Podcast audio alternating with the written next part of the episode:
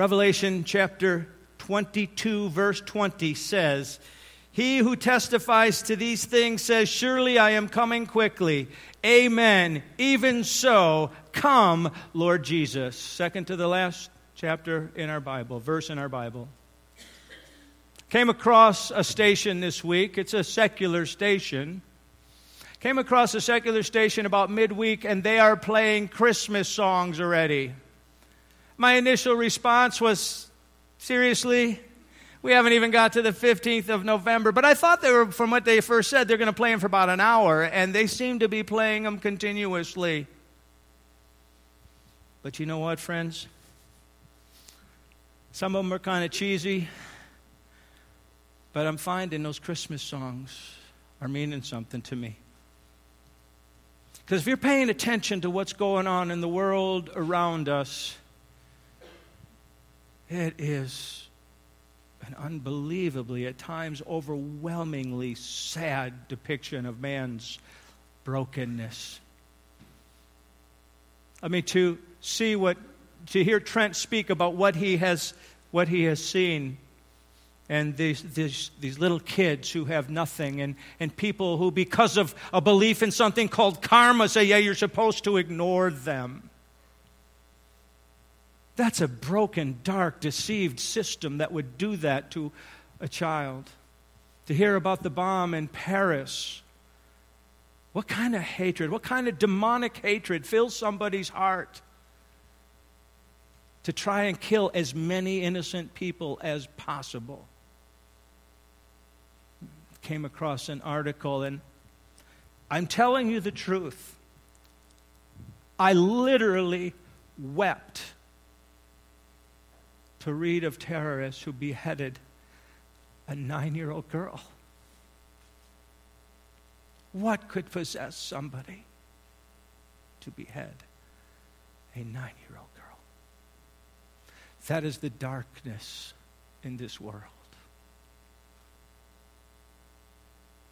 And the music of Christmas brings a message of love and a message of peace and a message of hope. And I've needed it this week. So I've been listening. Because as far as I'm concerned, this last verse, even so, come Lord Jesus, cannot happen soon enough. We've been looking at the end times. And Paul, if you'll bring that up, you'll notice that we've Oh, did you see that? I just want to show you that, okay? And if you don't, if you can't see that, if you're red green colorblind, here, I have a red one for you too. Thanks to Brent Albers, I have, I have pointers that actually work. But where we have been up until now is we've been looking in Revelation chapter 20 at this thing called the millennium, a thousand year reign of Jesus Christ. And what I want to note, for those of you who like to fill in your notes, the era of the millennium precedes the arrival of the eternal state. After the millennium is going to be introduced to us in Revelation chapters 21 and 22, which we have noted here, the eternal state. And then things go on from there. And that's what we want to look at for the time that we have this morning. To remind you about the era of the millennium, which of course precedes this, it's that time when Christ will reign upon the earth for a thousand years. He will reign from Jerusalem, he will reign in perfect righteousness, and every knee shall bow and every tongue shall confess to him, there will be none who can defeat him, none who can displace him. At the end of that time, Satan is allowed the opportunity to be released from the bottomless pit for one singular purpose to deceive the nations one last time. I believe it's a test for man. I Tried to point this out last week. You know, during all of the time up until the millennium, all of this time that has been here, from here all the way to here, man could make the complaint that, well, we've been deceived by the evil one. We have an excuse. And then we get to the millennium, and Satan is not allowed for a thousand years to deceive anyone. At the end of the thousand years, he's he is allowed one last chance, and immediately there are those who follow and turn on Christ. There are those who follow, turn on Christ. They create a, a war environment where they're going to come against Jerusalem, and God just destroys them as the final judgment, or as an act of judgment, I should say so that this excuse, well, the devil made me do it, is it's nothing. This de- defines what's in the heart of man, that the heart of man is broken and fallen, and, and the kinds of things that, we have, that we've seen here, these children, the poverty that, that Trent talked about, um, that kind of thing is because man's heart is darkened. And it's an internal issue that man has, and that's why not only uh, uh, does he need Christ to save him from his own condemnation. He needs Christ and the work of the Holy Spirit to transform, to regenerate him into something new. Every one of us needs that. And in Revelation chapter 20, 11, I really would tie it in more to the end of the, of the millennial time.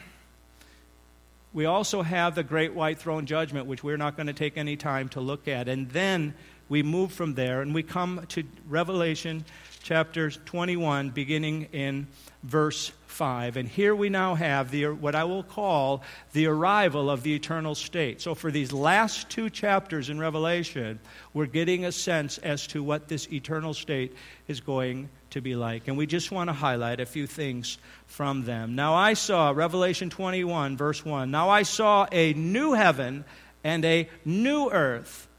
For the first heaven and the first earth had passed away. Also, there was no more sea.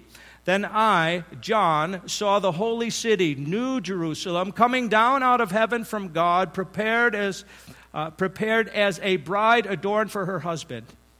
And I heard a loud voice from heaven saying, Behold, the tabernacle of God is with men, and he will dwell with them, and they shall be his people.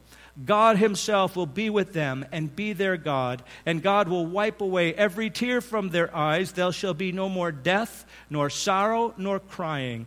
There shall be no more pain, for the former things have passed away. And as the eternal state comes, as it is ushered in, we see a number of things just to highlight. First of all, you see the restoration of the world. The heavens and the earth have passed away. It's a new heaven, it's a new earth. This, this environment that we alone have known, we don't understand how broken it is. Trent mentioned this. The, the, these kids, they don't know they're, they don't know they're in poverty because they don't know anything else. We don't understand anything other than we've lived in a broken world our whole life. And what is it going to be like when this world comes, is made anew? When there's a new heaven, a new earth, where death and the curse are no longer at play. And we're going to then get a sense as to how much we have been missing for the entire history of mankind because this world that was subject to the vanity of sin and the effects of death uh, has just always been here, darkened as it is, and the impoverishment that we live in will be gone. And there'll be a new heaven and a new earth. That's going to be magnificent. There will be the new Jerusalem. And the rest of the chapter does a lot of explaining about what the New Jerusalem is. We don't have time to look at it. It's a magnificent depiction of this, this city that comes down from heaven, and it's going to have its own place. And it's going to be a place of marvelous blessing and wonder. And so uh, there's the new Jerusalem because, of course, Jerusalem has been under attack. Jerusalem is in the news now. I'm reading stuff just this past week about Jerusalem, about the Al Aqsa Mosque, which is on, on the Temple Mount. And, and there's going to be a battle over that area, friends. You might as well just understand that now. That what is the third most holy site to the Muslim world is the place where the temple should be built. There's a conflict that is brewing over Jerusalem. But the new Jerusalem will come in all the fullness and richness and blessing. And then there's going to be a relationship with God that is going to be restored. For behold, the tabernacle of God is with men, and he will dwell with them, and they shall be his people. God himself will be with them and be their God. This relationship with God that we, we seek, we sing about, we strive to understand, but we do so what? With, as Corinthians says, our, with, with darkened minds. We see now in a mirror darkly, but then face to face. And that face to face revelation, that face to face restoration, where we now are in God's presence and we can boldly come to his throne where we can approach him again. Remember what it was like in the garden. Remember, God went, after they sinned, God went looking for Adam in the cool of the day. Adam, where are you? And the relationship that was severed then between God and mankind is now going to be restored because of the magnificent, complete, absolutely satisfying work of Jesus Christ, which He has accomplished. And there will no longer be a breakdown between God and men. And He will dwell among men. And He will dwell there directly. He dwelled among mankind where? in the Old Testament. Exodus chapter 25, God instructed them to make a tabernacle that he might dwell with them. But that dwelling was done through a priesthood. Yes, God's presence was known, but the average person didn't go into the presence of God. They were represented first by a sacrifice brought to the door, and then the priests carried their stuff in, and ultimately only the high priest could go to the Holy of Holies where God said he would meet with them. So, yes, God was really dwelling with them and manifesting himself, but it was through this priesthood. It was not as it will be here. When he dwells among men, and we will hear him and we will speak with him and we will see the magnificence of his being. And then there's the restoration simply of what I would call goodness. You'll remember when God created his world, remember what he said? And it was good, and it was good, and it was good. That repeated refrain until he was finished and he looked upon everything and he said it was very good. And then the fall came and it all got destroyed, it all got marred. Chapter 4 or chapter 21 verse 4 says and God will wipe away every tear from their eyes. There shall be no more death nor sorrow nor crying no more pain for the former things have passed away. And now God will look at his creation again and say it is good. It is as I had intended it from the beginning. Oh my friends when I see the pain in our world around us I just cry out in my spirit for that goodness I need the hope of that goodness, that one day it will be accessible, not only to me, but to all. To all those innocent little children who have been brutalized in this darkened world. Chapter 22 and we're jumping over a lot of things. Chapter 22, beginning in verse 1, yet again. And he showed me a pure river of water of life, clear as crystal, proceeding from the throne of God and of the Lamb. In the middle of its street and on either side of the river was the tree of life which bore 12 fruits, each tree yielding its fruit every month. The leaves of the tree were for the healing of the nations. There shall be no more curse, but the throne of God and of the Lamb shall be in it, and his servants shall serve him. They shall see his face. His name shall be on their foreheads. His name, not the name of the evil one, not 666 his name will be on their foreheads. They will be under His authority. They will gladly yield to, to His presence in their life. There shall be no night there. They need no lamp nor light of the sun, for the Lord God gives them light, and they shall reign forever and ever. And this magnificent reality of what will be ours and what we will experience with the saints of all of the history of mankind, all of the redeemed will now be gathering together and be experiencing these kinds of things where the curse has been lifted and the effects of sin can no longer brutalize mankind and innocent children. And did you notice what was there? The tree of life. The tree of life. There is access again to the tree of life. Do you remember when we last saw it? All the way back in Genesis chapter 3, when Adam and Eve sinned and God had to separate them from the tree of life, lest they take, eat of it, and live forever in a fallen state. And it's back. And we will partake of its magnificence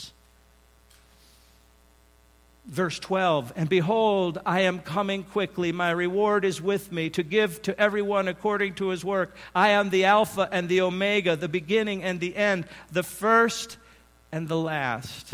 Blessed are those who do his commandments that they may have right to the tree of life and may enter through the gates into the city. But outside are dogs and sorcerers and sexually immoral and murderers and idolaters and whoever loves and practices a lie. And there's this, there is this break, this eternal break that all those who have chosen not to allow Jesus Christ to rule over them, who have said, I will not bow my knee, I will not acknowledge my need for a Savior, I will embrace my own worldview, my own willful way, I refuse to receive Him, I refuse to admit my need, they will be separated out.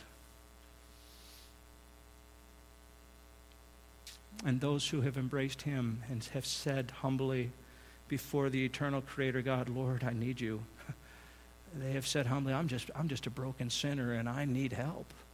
They will be in his presence. And do you catch the names, friends? As we've gone through this study, we have tried to take a little bit of time to touch, to touch, to touch on the names used of God. And here, particularly, we see this the one who is coming, the Alpha and Omega, beginning and end first and last. You probably know that Alpha is the first letter of the Greek alphabet and Omega is the last letter. So, three times, there's this repetition again. Three times we have this indication that this one, this Lord Jesus Christ who is coming, he is from beginning to end. What did John say in his gospel? In the beginning was the Word, the Word was with God, the Word was God. He is eternal. He is the second person of the Trinity. We've studied this in this series, friends. I just want you to see that as we come now to the summation of all things, this eternality of His presence and of His person is now brought to the forefront again. This is the one who is coming, the one who was there at the time of creation, the one who hung on the cross for us, the one who came in victory in Revelation chapter 19, and, and with the sharp sword that goes from His mouth, He destroys the nations, the one who sat upon the throne, the one who judged judged once Satan was let loose for that last deception. That one, from beginning to end, the same today, yesterday, and forever. The Lord Jesus Christ is going to come, and we are going to be in his presence. And all of the nonsense that discourages us in the course of this past week and month and year is going to be done. And we are going to be an eternity with him. This is why we sang this morning. This is why it's appropriate we sang this morning. You are the everlasting God, the Alpha, the Omega, the beginning, the end, the first and the last. Absolutely. The eternality of this triune God who is ours to worship and to be in fellowship with. And as where we began, verse 20, even so, come, Lord Jesus. I don't know about you, friends, but I tell you what. My heart longs for the return of Jesus Christ because it is the only hope that I can offer to anyone is that God is going to set this world straight one day. And if we have received his means of escaping the death and corruption of this world through the person of Jesus Christ, we will share and celebrate in all of this magnificent good- goodness. But, friends, I got to warn you, there is a battle there is a battle to keep us from understanding this truth. You see that battle again, as Trent, Trent mentioned, karma, a means of saying, yeah, well, you deserve what you got. We all deserve death and destruction, friends. It's called grace that God reaches out to us with, because none of us could ever earn what we need. We got to accept and understand that need. Many of you have noticed I'm wearing glasses today. All right. Uh, earlier in the week, I actually called my optometrist. I've just, I'd just been to him recently, and they gave you the trial pair, and then you call them up and you set up a fitting to make sure it's working after you've worn them a couple weeks. I called him, I said, I have no idea. I lost the right contact, no idea where it is. And um, can you send me another one? And when I get it, I'll wear it, and we'll put them in. They're like, sure, yeah, no, this happens, okay? But I'd also noticed during the course of this week that in my left eye there's an irritation. And you know sometimes you ever wake up in the morning there's if you're like fighting a cold or something you got a little something crusty there? So there was a little something in my eye every morning kind of crusty. And uh, but that's just how it was. But i also couldn't get my focus just right. Well you probably guessed it. This morning i'm like something is wrong here. Okay? I've had a contact in my left eye since i don't know last sunday. I don't know when it's been in there and I'm thinking my right eye, Okay, but what I want you to get is also in my left eye was that little crustiness, and I thought that was the irritation, and I'm feeling it's like, oh, that stuff there, that morning stuff. And it's confusing me as to why I can't see right and to what the problem is. Because I can see, there's light coming through, but I can't see clearly. Friends, I thought, isn't this what the evil one does? He lets us see, but he doesn't let us see clearly. And he gives us, a, he gives us something like that little crustiness in my eye to make me think, well, it's probably okay. It's probably. It's something else. And he gives us a reason to dismiss why we can't see clearly. So, first, he doesn't let us see clearly, and then he gives us an excuse why it's not necessary to see clearly or, or what something else is, but he never lets us come to the reality that you got a problem right there in your eye. You got a contact and you don't even know. And it's throwing off your vision. Oh, friends, he will do whatever he can to throw off our vision. But let me tell you the reality of the vision. It's right here. We just read it. Jesus Christ is coming back, and he's going to set this world in order, and sin will not reign again after that point. Sin will not have a stronghold. But the only hope we have is if we have embraced what he has done for us. It is the only solution in all of Scripture, the only solution given in all of what God has revealed is Jesus Christ and his death, burial, and resurrection on the cross. We got nothing else to offer each other. Nothing else. But boy, when we have it, we have everything. And a magnificent day is coming, and I, I long to think of what day will be like. As Trent mentioned, there's believers in that, in that slum city. There are believers in there. What is it going to be like for those believing children who've known nothing other than this abject poverty to one day be in the presence of Jesus Christ and all of that glory? How magnificent will that be? What a wonderful hope it is, and why we must continue to share this message with a world that is in darkness. Father, thank you for the magnificent hope that is ours in Jesus Christ. Thank you for an upcoming Christmas season, Lord. I know I need I need that hope.